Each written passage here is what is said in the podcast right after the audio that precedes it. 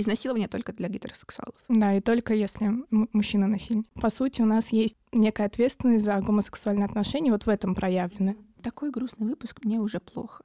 Заявление забирать нельзя. Жертва насилия никогда не виновата. Мне кажется, это помогло бы предотвратить повторение стольких э, эпизодов изнасилований или насильственных действий.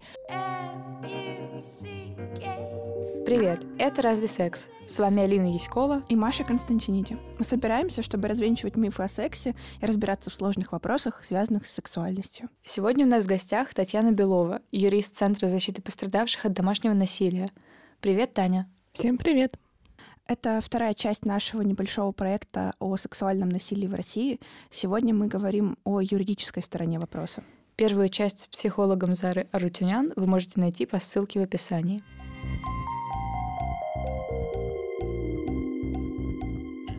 Очень грустный выпуск намечается. В общем, да, мы очень много, точнее, наши соведущие Сеня с Алиной говорили с Зарой про психологический эмоциональный аспект. И мы решили, что нужно еще добавить какой-то юридической, как это назвать? Ну, помощи, в общем. Подоплеки. Подоплеки, да.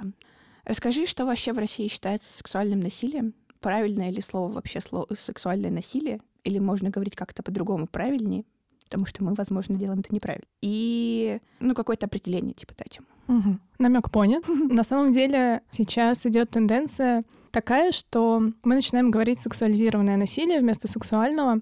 Казалось бы, что может значить слово, но в данном случае это помогает развенчивать некоторые мифы вокруг сексуального, сексуализированного насилия. В частности, когда мы говорим сексуальное насилие, первое, что на что падает глаз, это слово сексуальный. Но на самом деле, как мы понимаем, насилие не может приносить удовольствие. Это не про практики БДСМ, например, это именно насилие.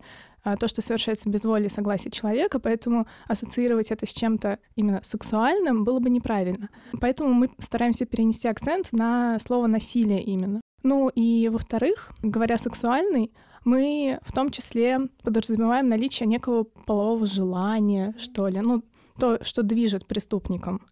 Но на самом деле преступление может быть совершено против половой неприкосновенности, в том числе по другим мотивам, не обязательно для удовлетворения своей половой страсти, а в том числе потому, что человек просто хочет осуществлять власть и контроль, мстить из, из ревности. То есть главная цель именно власть и контроль. Ни о каком половом влечении здесь речь, ну, идет, конечно, но не, не в каждом случае. А как э, по законодательству нашей страны, э, какие есть определения, какие есть статьи, короче, все, что вот с этим связано, расскажи нам. Это я люблю.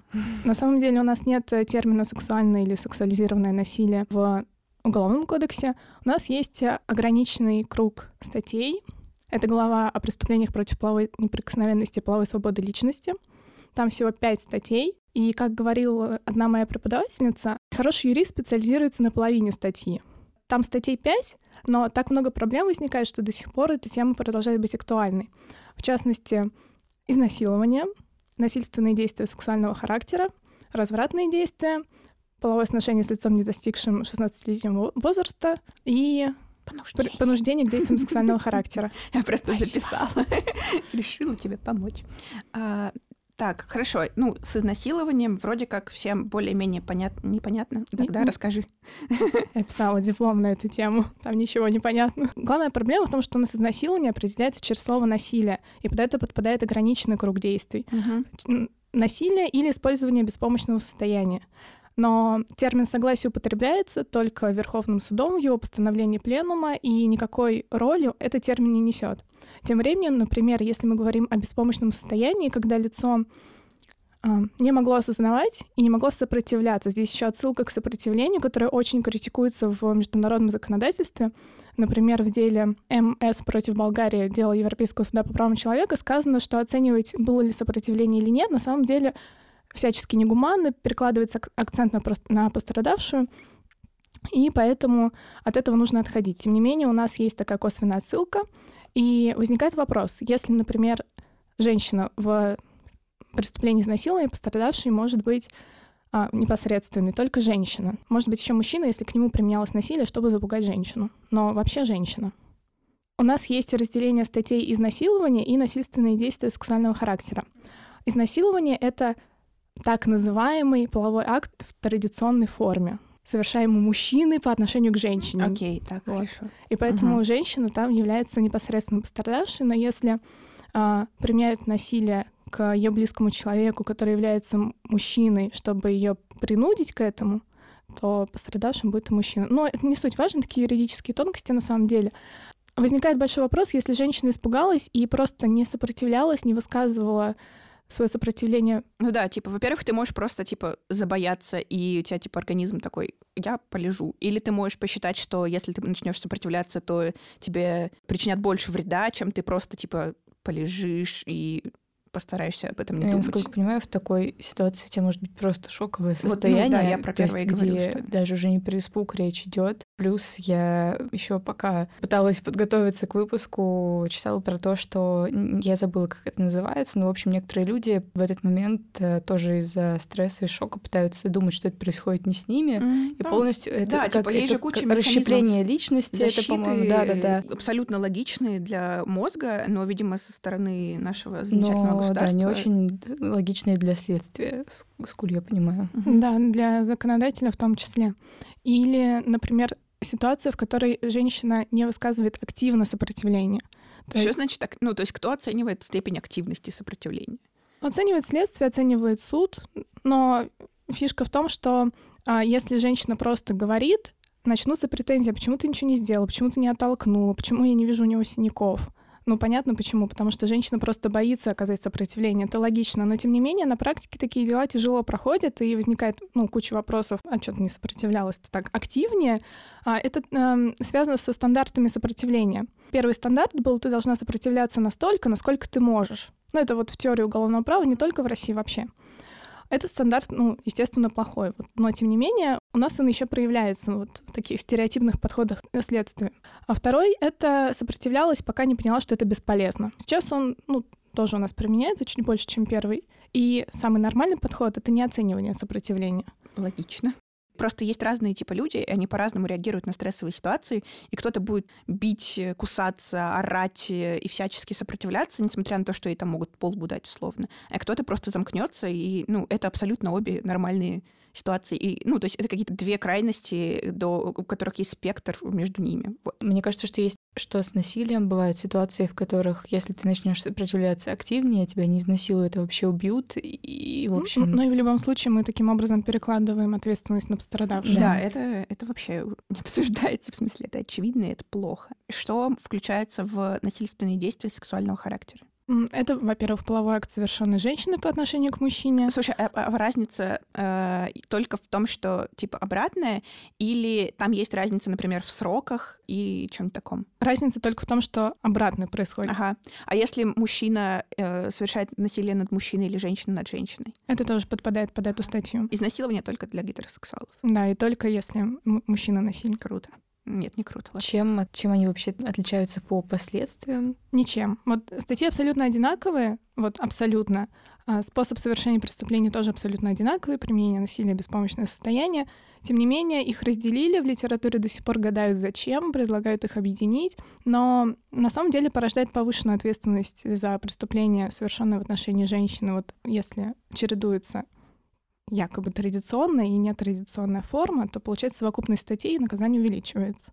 Поэтому вот такое следствие есть в- в этом разделении. Ага, а еще что-то подпадает под э, насильственные действия сексуального характера и только, или только эти? Не только половой акт в традиционной форме, в том числе анальный и оральный секс, опять же, так называемое лесбиянство, мужеложество, тоже в этой статье так названы, тоже сюда подпадают. Отличные слова, приятно. Оральный или анальный секс, если насильник мужчина, и он насилует женщину, он под какую статью подпадет? Под э, насильственные действия сексуального характера. Короче, изнасилование — это только пенисовагинальный половой акт, когда мужчина насилует женщину. Мы разобрались с этим. Уже неплохо. Ну, еще под 132 вот, насильственные действия подпадают и другие формы проникновения предметами, например, э, руками.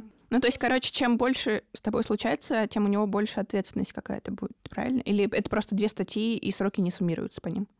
Это порождает совокупность, а если одновременно было традиционной, нетрадиционной форме. Я просто говорю словами законодательно. Это, это понятно. Небольшая ремарка. Мгм. Будет порождать совокупность. Если это просто несколько, например, анальных актов, то будет просто 132 статья. Если они охватывались одним умыслом, то... Так, понуждение к действиям сексуального характера. А, а, а это чем сильно отличается от изнасилования?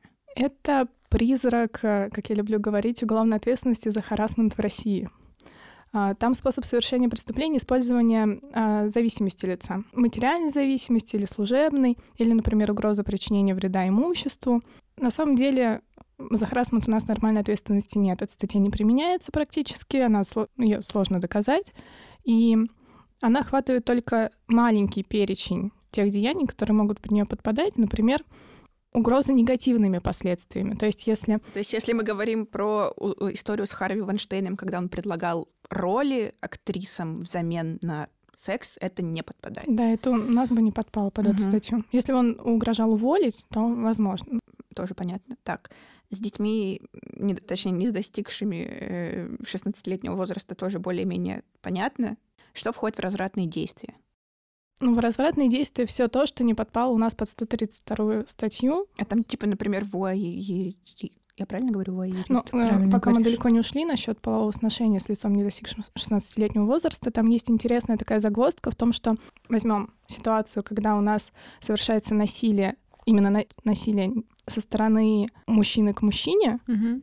с применением физической силы, это бы подпало у нас под насильственные действия сексуального характера если женщ... э, мужчины к женщине под э, изнасилование. Санкции были бы одинаковы. Насчет полового сношения с лицом, не, достиг... не достигшим 16-летнего возраста, э, предполагается, что это половое сношение добровольное, но ответственность наступает потому, что лицо, с которым совершеннолетний человек вступал в, полов... в половое сношение, не достигло 16 лет, что повлияет на его психику и прочее. И там ответственность разнится. Она больше, если это лица одного пола. То есть за добровольный, так не знаю, насколько его можно назвать добровольным в данном случае, за добровольный акт ответственность Uh, увеличивается, если лица одного пола, за насильственный нет. Такой интересный момент, что, по сути, у нас есть некая ответственность за гомосексуальные отношения вот в этом проявлены.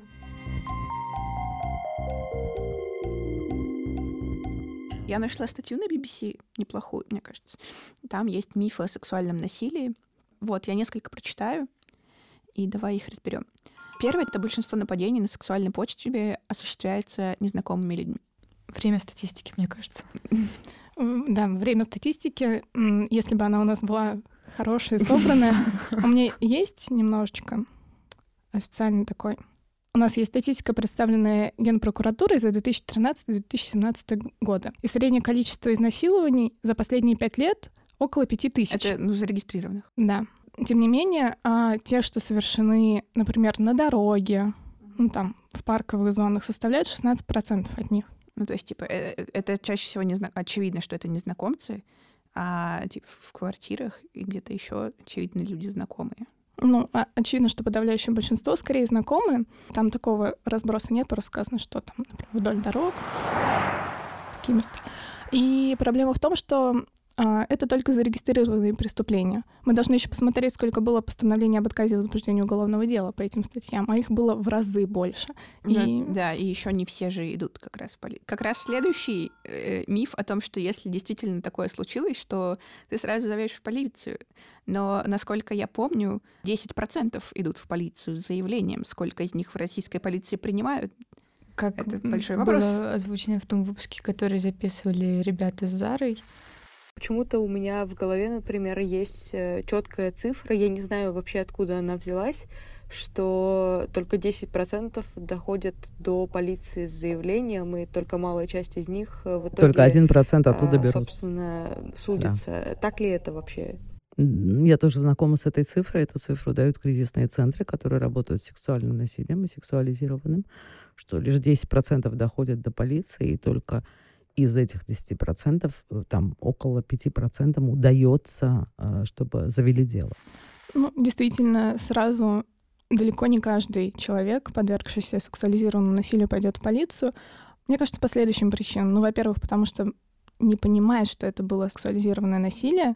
Если это, например, подросток, или э, это было совершено как раз в отношениях со стороны знакомого лица, если девушка или парень думает, что он сам спровоцировал, а он она. Типа, если недостаточно сопротивлялся или казалось, что Э, ну, мне кажется, еще очень часто всякие физиологические реакции, которые твой организм пытается тебя защитить, ну, у девушек выработка смазки, у парней эрекция, они могут, ну, как в голове жертвы ассоциироваться с тем, что, ой, а мне было приятно, как я могу говорить, что меня изнасиловали, если мне было, типа, приятно. Да, это тоже может влиять. Блин, такой грустный выпуск, мне уже плохо. Ну, наверное, с этой темой не получится по-другому. Ну, это правда. Если о преступлении на сексуальной почве сообщить немедленно, то следственным органам будет сравнительно легче разобраться в деле и предъявить обвинение. Так ли это? Ну, тут вопрос не в том, именно когда мы обращаемся в полицию, вопрос в том, обратились, мы, обратились ли мы в больницу, к гинекологу, чтобы зафиксировать какие-то повреждения. Потому что если мы идем в полицию, не факт, что сразу назначат экспертизу, а, возможно, еще долго не будут принимать. То есть самое важное это, чтобы были какие-то медицинские подтверждения. Скорость обращения в полицию не сильно повлияет. Конечно, в полицию лучше сообщить, чтобы они сопроводили, разъяснили, что нужно сделать вот, в плане экспертизы и документов. Вот, но лучше все-таки при возможности в том числе сразу обратиться и в скорую помощь, например, и указать... Я правильно понимаю, что в идеале, в общем, как, как только у тебя появилась возможность, без э, там желательно переодевания в другую одежду, без э, того, чтобы сходить в душ или еще что-то, нужно прямо вот сейчас вызвать скорую и просить все зафиксировать в идеале. Ну, если можно так сказать, в идеале, да. Понятно, что, скорее всего, ты... Первое, что делает человек, это пытается смыть да. вот весь этот кошмар себе. Жесть. У меня тут еще такой вопрос. Мне кажется, это немножечко, немножечко откат назад. Бывают ли какие-то действия, которые могут восприниматься человеком и, ну, на каком-то, каком-то бытовом, не знаю, понимании быть сексуализированным насилием, но при этом не подпадать под... Э, ну, статью? например, в случае проявления вот харасмента непосредственно. Они у нас... Что мы вообще подразумеваем под харасментом? Это типа приставля... приставание э, с определенной целью, ну, то есть сексуальной, э, человека, у которого есть над тобой некая власть. Не обязательно. Ну, а вообще харасмент — это дискриминация по гендерному признаку. У нас есть просто харасмент, есть травля, есть сексуальное домогательство. Травля — это в отношении конкретного человека, не, по, не, по, не потому, что он или она а, обладает каким-то признаком, а просто потому, что сам человек не нравится.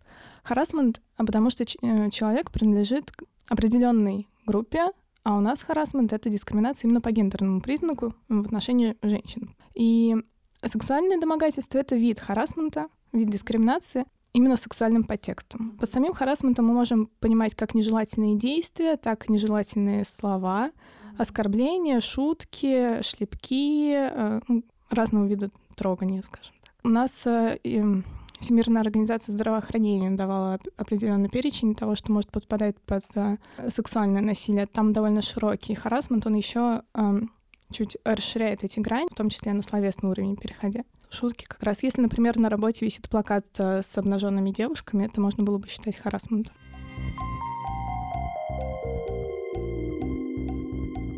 Давай, раз уж мы начали говорить о том, что хорошо бы сходить к врачу, который тебя а, обследует, зафиксирует там побои и какие-то другие вещи, а, какую-то инструкцию такую скажем, что вот нужно сделать.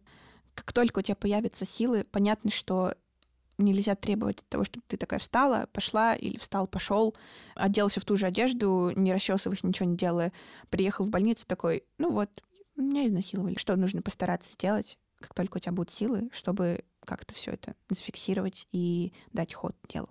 Во-первых, часто стесняются сказать, что произошло именно изнасилование. Оно и понятно почему. Но лучше это сделать, чтобы врачи сразу учитывали специфику. Я, конечно, сама не медик и в деталях не знаю, uh-huh. как проводится обследование экспертиза, но лучше указать, чтобы одновременно не только осматривали внешние повреждения, царапины, побои, синяки, ссадины, но в том числе провели гинекологический осмотр. Uh-huh. При этом врачи могут также позвонить а, в полицию, Угу. Лучше также самой в полиции сказать, они бы, они бы могли направить на экспертизу непосредственно, потому что есть просто медицинское обследование, есть экспертиза. Экспертиза потом становится доказательством по делу. Угу. Вот, она проводится определенным врачом, экспертом а, на основании осмотра медицинских документов и осмотра самого лица. Касаемо медицинской части, это выглядит так. А, и, конечно, когда врач осматривает, лучше указывать на конкретные болевые ощущения, на конкретные повреждения, потому что не всегда врач фиксирует их все. Так, а дальше что? Мы идем в полицию. Мы пишем заявление, потому что э, такие дела возбуждаются только на основании заявления, не частно-публичного порядка, частного, потому что нужно заявление, просто так полиция не будет возбуждать, если сама пострадавшая этого не захочет, а публичного, потому что потом э, нельзя прекратить это дело, скажем так, нельзя uh-huh. примириться с обидчиком. И мы пишем заявление. В заявлении мы стараемся все наиболее подробно указать. У нас есть, например, на сайте шаблоны. При возможности лучше попросить э, помощи юриста, посмотреть заявление. Там должна быть указано, когда это произошло, где, потому что могут быть видеокамеры, могут быть возможные свидетели. Опять же, указать свидетелей, если они есть. А, и описать, что конкретно происходило, как можно подробнее, хотя понятно, что в первичном заявлении, во-первых, это сделать тяжело морально, во-вторых, возможно, будет тяжело вспомнить. Может быть, уже что-то забудется как защитная реакция. Вот, и потом начинается проверка по заявлению. Проверка — это еще не возбуждение дела. Есть э, трое суток — это общий срок, мало кто в него укладывается, исследователи. Этим всем занимается Следственный комитет. Вот, э, преступление против половой неприкосновенности. Но если мы подаем заявление в полицию или другой какой-нибудь орган, а, заявление все равно должны передать в Следственный комитет. Его передадут сами. То есть даже если мы написали заявление не в тот орган, угу. его обязаны передать. Угу. Вот. А дальше вот есть трое суток у следователя, чтобы провести проверку. Он не успевает, продлевает до 10, не успевает, продлевает до 30. Вот 30 суток общий срок. Он за это время должен опросить э, пострадавшую, возможного агрессора, если он известен, свидетелей, провести экспертизу желательно, а потом он принимает решение, возбуждать дело или не возбуждать. Он обязан это сделать. И об этом уведомить, об этом решении. Если не возбуждается дело, можно обжаловать это в суд или в прокуратуру. Но mm-hmm. самостоятельно это сделать на самом деле очень тяжело. Если дело возбуждается, дальше начинаются те же самые допросы. Проблема в том, что допросов может быть много, это все вторичная виктимизация для пострадавшей, переживает практически все это преступление заново. А может быть очная ставка с агрессором, малоприятный процесс. А это во всех странах такой ужасный процесс? Или где-то есть получше? Я думаю, что все таки принципы гуманности в других странах учитываются. Не, не везде очные ставки приветствуются. Ну, очная ставка — это какой-то вообще... Ну, то есть, и, ладно, я понимаю, что нужно много раз допросить, я могу это понять. Но очная ставка — это какой-то... Само по себе звучит криминально, если честно. Иногда их даже проводят с детьми, это просто ужасно, и желательно, чтобы был адвокат, который помогает. Ну, по крайней мере, пытается объяснить, почему очная ставка не нужна, или научные ставки ну, просто поддерживают пострадавшую. Где-то есть э, на суде, когда уже идет суд, делают закрытые кабинки для пострадавшей. Я, если честно, не помню, в каких странах, не очень подробно именно этот вопрос изучала, но стараются все-таки минимизировать встречи агрессора и пострадавшей, потому что это, конечно, ну, просто колоссальные последствия для психики. Да, мы, наверное, должны оговориться, как э, Зара сделала в прошлом выпуске, что мы сейчас опять часто говорим о женщине как о жертве, о мужчине как о... А, как агрессор? Ну, как, как о агрессоре, потому что статистика. Ну, подавляющее большинство да. это женщины. А, мы, конечно, не можем говорить о точной статистике насчет мужчин, просто потому что, во-первых, они будут стесняться об этом сообщить. Да, это еще, наверное, меньшая статистика собрана, конечно, поэтому. Ну и на самом деле проблема сексуализированного насилия пока еще носит гендерно окрашенный характер. То есть у нас есть определенное представление о роли мужчины и женщины в обществе. Это все влияет, конечно, и на то, что женщины чаще становятся пострадавшие такого рода преступлений, потому что э, в отношениях э, власти и контроля субъекта-объекта именно женщина воспринимается как объект. Мне кажется, есть еще даже на более примитивном уровне история с тем, что чаще всего мужчины тяжелее и сильнее, чем женщины. Ну, да, и, чисто физически. И как бы мы, мы не можем никуда это деть. И это играет какую-то роль в случае с насилием. Блин, короче, э, помнишь кейс Тани Страховой? Да. Это наша однокурсница. Поговорим о совершенно жутком событии, которое потрясло страну. Широко обсуждается в социальных сетях о том, как студент Бауманки Артем Исхаков э, убил, э, изнасиловал и все это описал в своих социальных блогах э, студентку Высшей школы экономики Татьяну Страхову. И я сейчас сижу, мне очень тяжело, честно говоря. Я сегодня этот кейс вспоминала. Э, да, и мне, ну, типа просто я за два дня до того, как я услышала новости, виделась с Таней. Э, мы, мы типа не общались почти, но меня почему-то это очень сильно... Бывает такое, наверное, э, когда вроде как не очень знакомый человек, но когда это так близко, и я просто за два дня до этого стреляла Тане сигареты во дворе, и мне было так ужасно, и так страшно, и так плохо. И я сейчас как-то это очень сильно переживаю, поэтому я могу немножко нервничать. Извините, пожалуйста, дорогие слушатели. А, что мы там хотели сказать? Алина, какой у нас там дальше вопрос? Дальше хотели поговорить о том, с какими проблемами сталкивается жертва насилия, когда пытается получить помощь. Я не, тоже не знаю, как проходит э, процесс э, этой медицинской проверки условной, но просто, конечно, хотелось бы, чтобы это был какой-то условно м, приятный врач тебе, но, наверное, не каждый врач как раз этим может заниматься, и в этом большая проблема, потому что ты не понимаешь, как, какому а, человеку. Кстати, экспертиза проводится назначенным каким-то угу. специалистом. Вот. И, и потом ты попадаешь к какому-то рандомному человеку, который может э, ну, повести себя вообще супер некорректно. И... Ну, к сожалению, у нас отсутствуют тренинги по этим вопросам. Ну, возможно, где-то есть локальные тренинги, uh-huh. я не могу судить об этом. Но в целом у нас пока нет тенденции, чтобы обучали им культуре, скажем так, ведения таких дел со стороны как следователей, так и врачей. То есть у нас есть какие-то механизмы, прописанные инструкции, как все должно выглядеть, образцы экспертиз, а, следственные действия, бланки, но как именно общаться с пострадавшей, так, чтобы она не боялась что-то сказать, чтобы это способствовало эффективному расследованию, угу. пока у нас ничего такого ну, То есть в идеале, наверное, нужно найти хорошего адвоката, который будет с тобой за ручку ходить везде и говорить, что ты молодец, и хорошо справляешься со всем. Это был бы прекрасный вариант. Но на самом деле адвокат... Э, я себя часто корю за то, что мой русский язык в какой-то момент стал юридическим. Адвокаты, они поддерживают именно на следственных действиях, они защищают права но качественную психологическую помощь лучше все-таки получать именно у психолога отдельно. Ну, это, это понятно, но вот если бы тебе нужно проводить там, ну, условную там экспертизу, наверное, адвокат тебе может в этом помочь, чтобы он заодно посмотрел, все ли корректно делается, и может там доктор чего-то не делает, то, что По должен сути, делать. Да, адвокат, он должен сопровождать на следственных действиях, потому что какие-то именно процессуальные моменты, uh-huh. которые могли бы быть важны, они могут быть упущены. Я правильно понимаю, что вообще хорошего адвоката можно только платно получить? Получить. И это упирается в бюджет, финансы. Финансовые Услуги адвоката на самом деле у нас в России достаточно дорого стоят, но не хочу заниматься рекламой. Занимайся. Вот, занимаюсь рекламой, хорошо. А, в общем, есть такая штука, как консорциум женских неправительственных объединений. Это очень классное слово, консорциум. Сама выучила, очень радовалась.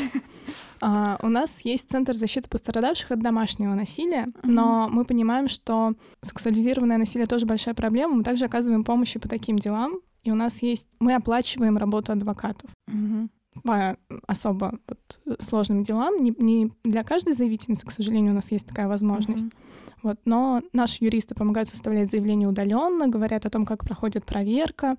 А, и если мы понимаем, что это необходимо, мы находим адвоката, мы смотрим, хороший ли это адвокат, понимает ли он специфику дел, и далее уже адвокат работает непосредственно с пострадавшей. То есть, в принципе, бесплатную помощь найти можно. Конечно, у нас возможности в этом не ограничены, но платные адвокаты, это, конечно, ну, большие деньги на самом деле. Не каждый пострадавший, далеко не каждый пострадавший может себе позволить. Проблема денег, короче, везде стоит.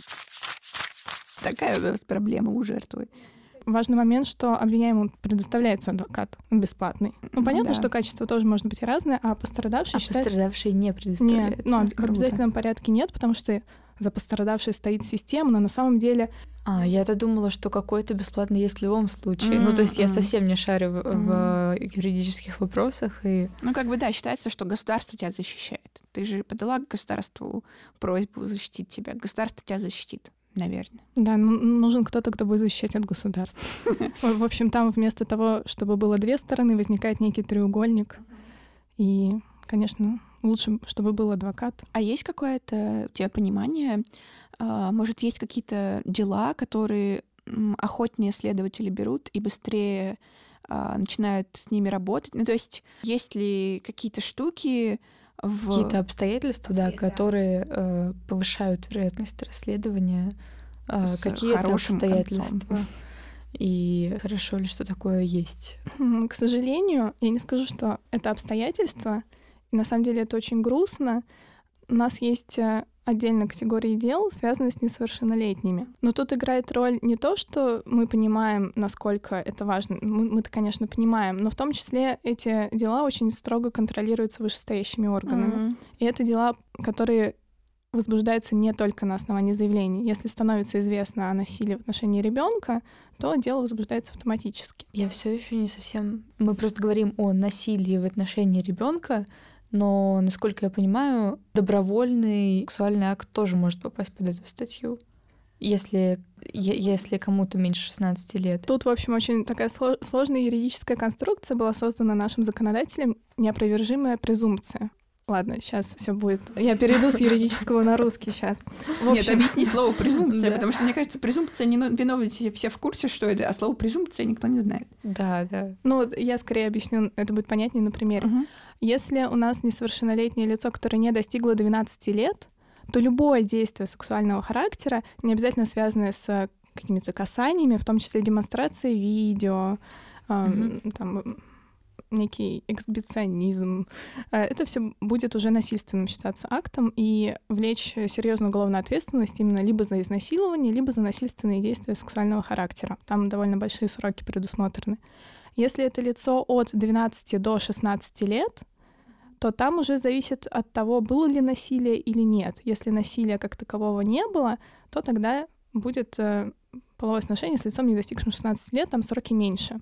Если насилие было, то это уже... То есть в любом случае, вот девушке там 15 с половиной лет, парню 18, и если кто-то вообще узнает, э, неважно, даже это будут родители, и даже если родители, в общем, не против, и все хорошо, э, в целом могут завести уголовное дело. Да. Круто. То есть вообще сторонний человек может прийти и рассказать об этом. Ну, с одной стороны, вроде неплохо, а с другой стороны, вроде плохо. Сложно. Ну, эти дела, их, э, ну, доказывают, что был половой акт, доказывают, что вот ему уже исполнилось 18, ей еще не исполнилось 16 э, лет. Дело сделано, дело закрыто, есть галочка в статистике. С изнасилованием намного сложнее. У нас был кейс, не мой личный, но мне о нем рассказывали. Девушка молодая, не достигшая 16 лет, обратилась э, с заявлением о том, что ее изнасиловал, а человек, взрослый, по-моему, незнакомый человек, не, не суть важно. И Впоследствии узнала, что у нее есть парень, парень совершеннолетний, и что она уступала с ним в половую связь. Они завели дело на парня. Изнасилованием они так и не продолжили заниматься, а на парня дело завели. В общем, это спорные статьи, вопрос возраста, он а, неоднозначный.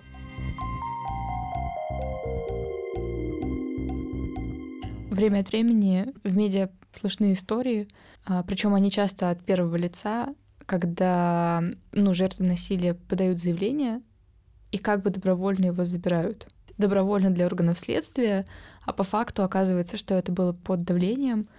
И я понимаю, что тут, наверное, мало что можно рассказать в том плане, что ну, это не те заявления, которым дали ход э, однозначно, но можешь ли ты что-то рассказать об этом? Да, могу. Очень важная вещь.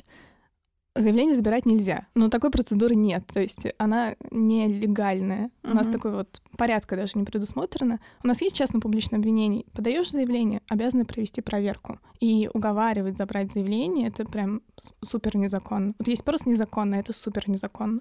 То есть это еще и все незаконные истории. Да. Классно, да?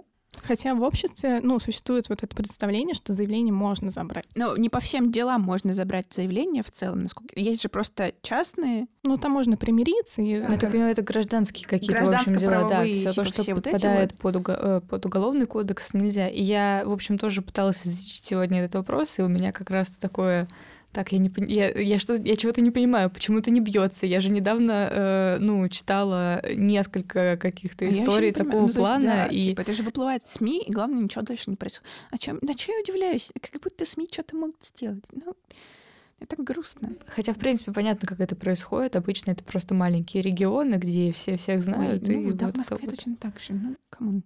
Просто в Москве, может, денег заплатили побольше. Ну, вот и все. Тем грустнее это слышать. Ну, или обычно пытаются отговорить, э, что вы ничего не добьетесь, нет никаких доказательств. То есть, ну, это может быть и с подачи следствия в том числе. И иногда на самом деле это может быть в интересах пострадавшей, потому что иногда проверка затягивается настолько, у нас бывают в центре такие случаи, что пострадавшая просто физически и психологически не способна продолжать работу над этим делом. Просто у нее уже сил нет, она понимает, что это не стоит ее здоровья. И она, ну, ну да, пока же дело идет, ты, наверное, не можешь даже типа нормально, ну, пер, ну, перешагнуть это. Потому что ты каждый раз, типа, опять в это погружаешься, и даже не можешь, ну, там, не знаю, начать как-то жить дальше, извините за банальность. Вот мне на этом моменте начинает казаться, что нужно отдельно э, говорить про сексуализированное насилие, которое сопряжено с домашним насилием, которое некоторый продолжительный процесс, ну, да, и с которым это... немножко другая, соответственно, ситуация про подачу заявления и переживания во время проверки. У нас есть домашнее насилие, оно у нас просто есть как э, термин, а что страшно, есть как явление довольно масштабное. И в домашнее насилие подпадает, ну, там есть разные виды насилия, физическое, экономическое, психологическое и в том числе сексуально, сексуализированное. А, это может быть и единичный случай, не обязательно систематический, потому что эти виды насилия, они чередуются. Ну это да, обычно быть... просто мы к тому, что это, ну, как бы ведет длительный процесс. Длительный процесс. А, и, конечно, к таким делам есть особое предубеждение, что якобы в браке изнасилование невозможно, в отношениях, ну какое изнасилование? Ну что в отношениях? Ну, в браке там вообще, типа, вообще даже вопрос не встает, вы же в браке. Ну да, как бы ты как будто один раз дал э, согласие, согласие на что-то, и теперь на всю жизнь. В любой момент. В любой момент, да. И в любом формате ты должен... Да, супружеский долг. Да, очень Весь в, в долгах. Обожаю вот эти вот долг родине. Когда я успела задолжать всем? Ну, то есть... Ну, у нас был а, немножко забавный случай по, по поводу закона. Я не участвовала в разработке, непосредственно маленькая, я еще, конечно, для этого. Но я открыла проект, читаю, все нормально. Сексуальное насилие — это а, ну, то, что посягает на половую свободу, половую неприкосновенность и перечисленное все то, что указано в Уголовном кодексе. Все эти пять статей, и больше ничего. Но откуда-то возникла дискуссия о том, что Почему у вас в законе о профилактике семейно-бытового насилия такой разврат? Какая половая свобода? Какая половая свобода может быть у супругов? В смысле, вы поощряете измены, что ли? И это была очень забавная дискуссия. Первый раз, когда я столкнулась с противниками закона на мероприятии, и я им сказала, вы знаете, что этот термин в Уголовном кодексе существует вот ровно столько же, сколько существует сам Уголовный кодекс. Почему у вас такие вопросы в связи с этим возникают? Тут сыграл этот стереотип. Этот термин, он юридически, все юристы о нем должны знать, но почему-то именно в этом законе он воспринимается настолько негативно, и именно в том ключе, что мы как будто бы этот долг э, ну, прекращаем, и это вызывает такую бурю негодования. И мне кажется, что это показатель как раз того, насколько у нас не принято говорить о возможности изнасилований или насильственных действий сексуального характера, совершенных э, в отношениях. Это наиболее латентная категория преступлений, одна из наиболее латентных. Наверное, вот несовершеннолетние тоже там латентная довольно преступность. Латентная в смысле скрытая, то есть мы знаем, а, узнаем о преступлении, когда о нем сообщают, но это не значит, что у нас преступлений столько. Есть в том числе те, о которых мы не знаем, потому что они о них не сообщают.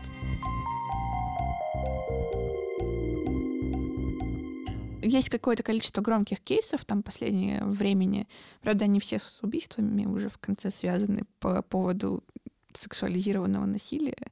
Типа кейс Хачатурян, мы уже говорили про Таню, и я забыла, как звали девушку-аспирантку из mm. СПБГУ, но а фамилию этого человека Ещенко? не хочу произносить. Ан- Анастасия Ещенко? Кажется, да. Э, вот. Я не хочу произносить фамилию этого многоуважаемого человека нет.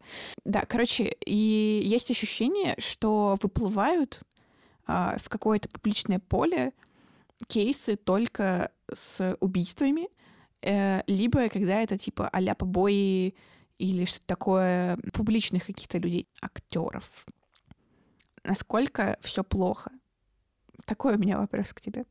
Во-первых, у нас сейчас, как мне кажется, не все э, издания умеют работать с проблемой сексуализированного насилия. Часто mm-hmm. мы видим заголовки, ну и убийства в том числе, ну, из ревности, из большой любви или что-то такое. Ну, про любовь тут, конечно, речи идти не должно. Насилие должно быть признано насилием. Когда об этом пишут, иногда просто глаза себе хочется выколоть от заголовков. Мне кажется, что это связано с вопросом уровня толерантности общества к насилию. Вот мне кажется, что играет вот эта фишка, что насилие вообще нельзя применять, но где-то в каких-то ситуациях все-таки чуть-чуть можно, ну, mm-hmm. пожалуйста, можно... Типа добро должно быть с кулаками, и вот это вот все начинает, да. типа, от... Ну, я как-то слышала... По любви там вот это вот все. Бьет, значит, ну, сколько у нас прекрасных поговорок. Бьет, значит, любит, типа, вот это вот все.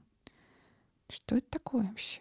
Э, вокруг дела сестер Хачатурян очень у многих ведь такая позиция, что он-то их всего-то насиловал, а они-то его убили, вот меня это просто тоже поражает. Я, у, меня, у, меня, у меня не укладывается это в голове. То есть как бы реально много людей считают, что ну норм, нужно было дотерпеть. Ну, здесь э, была угроза не только продолжением сексуализированного насилия, но в том числе мы никогда не понимаем, когда а, человек перейдет от такого, ну, это от такой формы насилия, уже, казалось бы, максимально неприемлемой, к следующей, к убийству.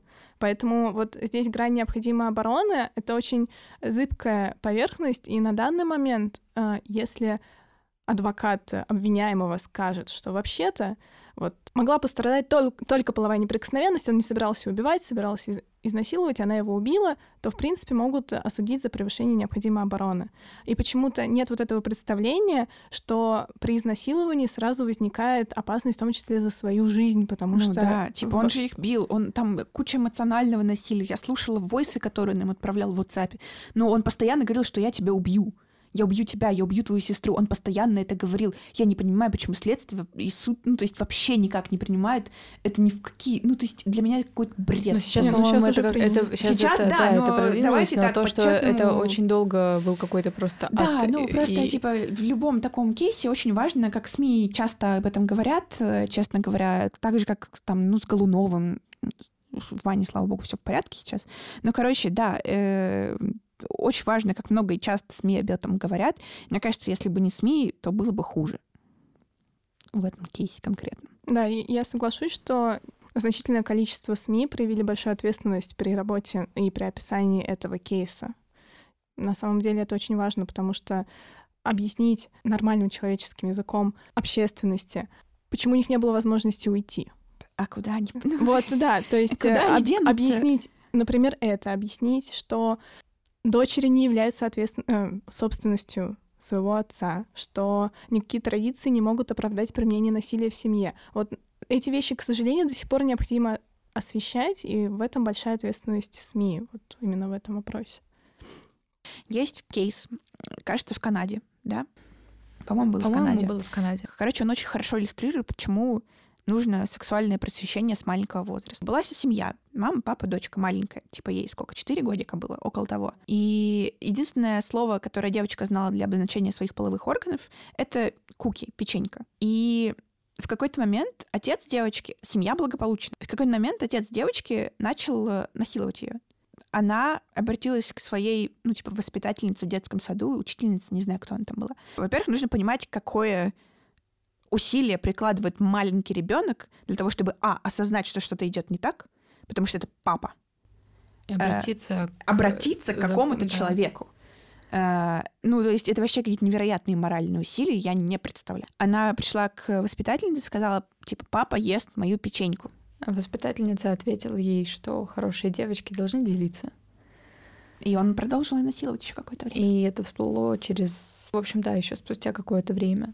Вот. И ровно поэтому мы э, очень хотим, чтобы у нас с раннего возраста дети все знали правильное обозначение своих половых органов, всех органов вообще, э, знали, что нельзя, чтобы тебя трогали чужие люди, когда ты не хочешь. И не чужие люди, вообще люди тебя трогали, когда ты не хочешь, там, где ты не хочешь, и что они всегда могут кому-то обратиться за помощью, если ну, если что-то случилось.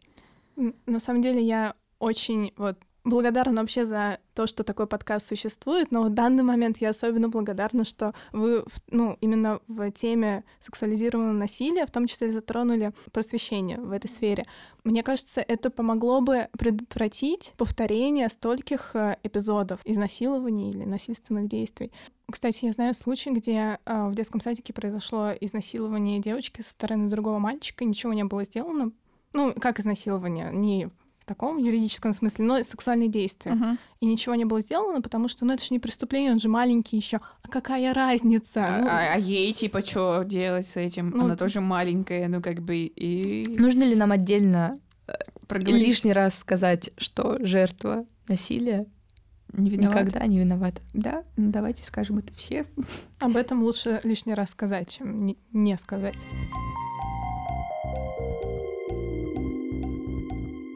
Спасибо большое, Таня, что пришла.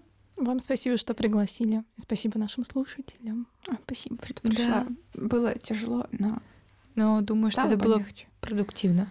На этом все. С вами был подкаст «Это разве секс?». Ставьте нам оценки и пишите комментарии. Это помогает другим людям узнать о нас. Свои предложения и вопросы пишите нам на почту или в Телеграм-бот. Эти контакты можно найти в описании выпуска. Если вы хотите дать нам немножко денег, чтобы мы продолжали записываться в этой чудесной студии, которой мы никому не скажем, что здесь больше никто не записывался, всегда было время, то кидайте нам денег на Patreon. И получайте все выпуски самыми первыми. Э, Короче, становитесь нашими патронами. Ссылка на Patreon в описании. Не бойтесь своих желаний и не забывайте о контрацепции.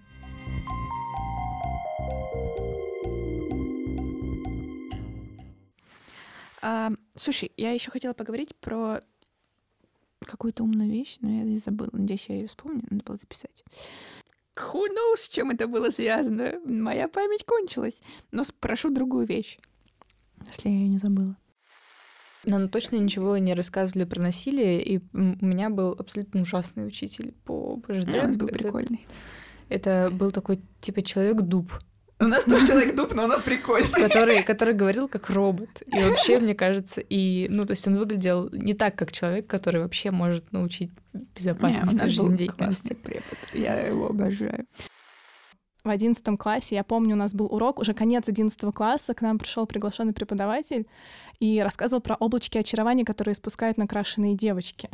Что? Да, и вот у меня, у меня- у меня травмы детства, юности.